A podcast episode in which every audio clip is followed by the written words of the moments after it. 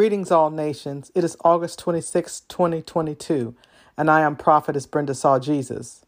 I am honored and absolutely blessed to show up on behalf of God, Jesus, and the Holy Spirit. Officials are concerned about stigmatizing the monkeypox virus because 93% of the cases of monkeypox are in men who have sex with other men. God is deliberate in everything he does, and he doesn't make mistakes. The world will decline, decline, decline, and then it will end.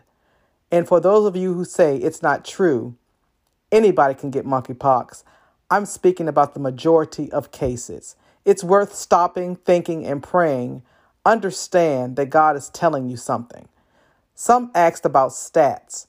You can go to the Centers for Disease Control website and do your own research. For God's stats on Him being deliberate and not making mistakes, you can go to the Holy Bible in Genesis, where he drowned the people in the flood, Sodom and Gomorrah, and Pharaoh in the Red Sea. Though the Bible doesn't mention monkeypox specifically, we are in the last days. And it can be compared to Revelation 16 2, where it speaks of horrible and painful sores to those who take the mark of the beast.